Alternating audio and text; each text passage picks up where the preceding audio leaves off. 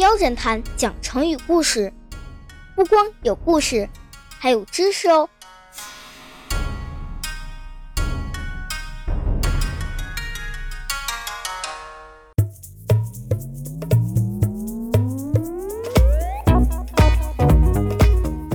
小朋友们，上集最后的谜语，你想到答案了吗？没错，答案就是猴子。今天的成语就是和猴子有关哦，叫猴子救月。关于猴子救月，其实就是猴子捞月亮的故事，相信你一定听过。不过我们今天的故事有点不一样，也有点与往常不同，因为今天的故事所有的对话都是喜马拉雅上的小伙伴们来配音的，喵侦探呢，仅仅作为旁白。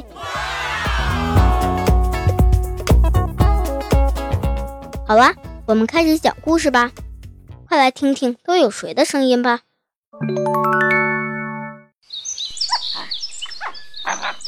在加湿国布洛奈城郊外的一个森林里，住着几百只猴子。它们经常在林子里玩耍，有的在树上蹦蹦跳跳，有的在地上打打闹闹，好不快活。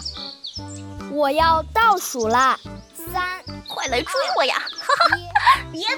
哈哈。别跑，追到你我就赢。你追不到我，嘿嘿。二毛，你出来吧，我在这里，嘿嘿。这天晚上，他们正欢乐地玩捉迷藏，忽然，一只小猴子大叫了起来：“不好啦，不好啦！月亮掉到井里去了！”原来，小猴子趴在井沿，看到水井里有一个月亮。一只大猴听到叫声，跑到井边，朝井里一看，也吓了一跳，也赶忙大叫起来：“糟了，糟了！月亮掉到井里去了！月亮掉到井里去了！月亮掉到井里去了！月亮掉到井里去了！掉到井里去了！”一时间，所有的猴子都跟着喊了起来：“呃，喊什么呀？你们这群小猴子！”刚要睡着，就被你们给吵醒了。哎呀啊！爷爷，爷爷，不好了，月亮掉到井里去了。哦，是吗？那可不得了了，月亮掉井里就要世界末日了。在哪里？快带我去看看。小猴子拉着老猴子来到了井旁，老猴子伸脖子往井里一看，果然月亮在井里呢。哎呀，完了完了完了，月亮真的掉井里了，这可怎么办呀？这可怎么办呀？是呀，怎么办呀？怎么办呀？糟了糟了，月亮掉到井里去了，月亮不会被淹死吧？姜还是老的辣。老猴子这时看到了井旁的一棵老槐树，他一拍脑壳说：“大家别嚷嚷了，安静一下，我有办法了。我倒挂在树枝上，拽住下一个猴子的尾巴，这样一个连一个，就可以到达井里捞出月亮了。”好呀，好呀，好办法呀！嗯，这个办法好，还是爷爷聪明啊！赶紧吧，哎呀，一会儿月亮要淹死了。来吧，孩子们，动起来！于是老猴率先跳到树上，头朝下将尾巴倒挂在树枝上，其他的猴子就依次一个一个，你抱我的腿，我勾你的头，挂成一长条，头朝下一直深入到井中。小猴子体重最轻，挂在最下面。终于到了井底，小猴子他把手伸到井水中，对着明晃晃的月亮一把抓起，哈哈，抓到了！可是话音刚落，他看了看手里，除了抓住几滴水珠外，并没有月亮。再看看水里，月亮还在井水里晃着呢。咦，怎么回事？怎么回事啊？怎么抓不住啊？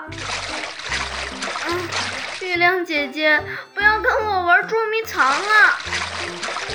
小猴子不停地抓呀捞呀，折腾了大半天，依然捞不着月亮。倒挂了半天的猴子们渐渐都觉得累了，开始有点支撑不住了。哎呀，怎么回事呀？还没捞上来呢，我有点支撑不住了。是呀，是呀，快先捞啊！快点，尾巴都酸了。快呀，我支撑不住了，我的手没力气了。老猴子也渐渐没了力气啊，我挂不住了，挂不住了！一下子尾巴从树枝上脱落下来，这些猴子们呢，扑通扑通，全部掉进了井里。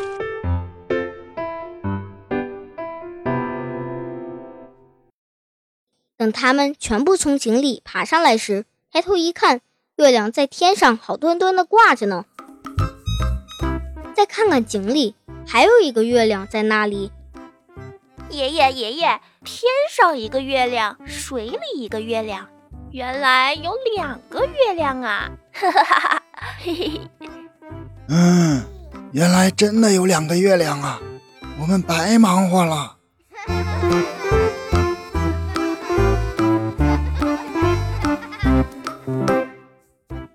好啦，故事讲完了。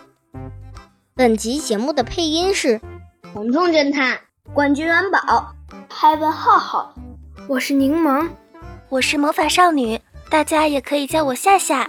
我也是喵侦探的忠实粉丝，也欢迎大家来收听我的故事。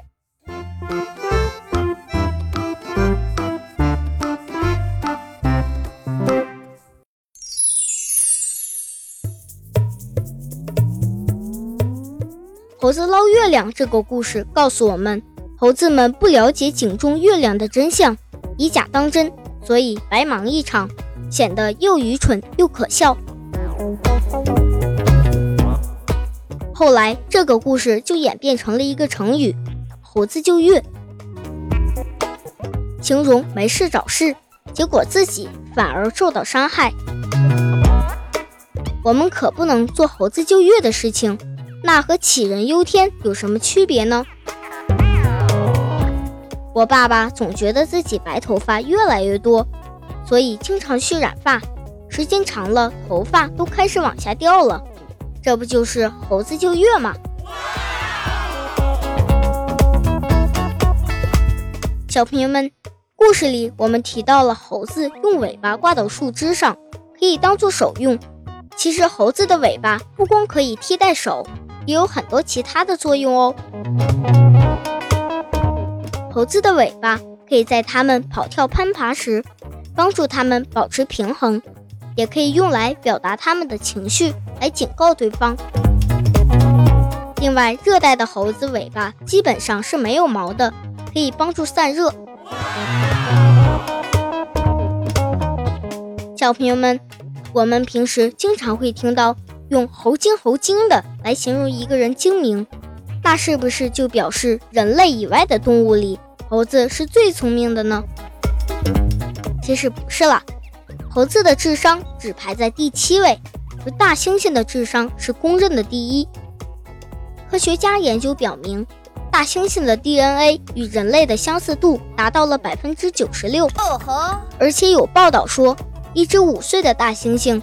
跟随一位野生动物专家，短短的几个月就学会了烧火做饭、捡柴、点火、下菜、出锅，都是自己完成的。看来大猩猩的聪明是最接近人类的了。这么来说，形容一个人精明，应该说心精心精的了。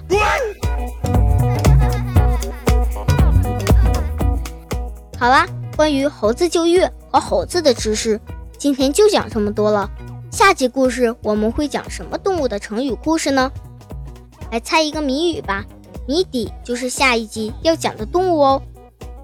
一朵红花头上戴，一件花衣身上盖，天还没亮就起床，唱的太阳升起来。答案会在下集开始时公布哦。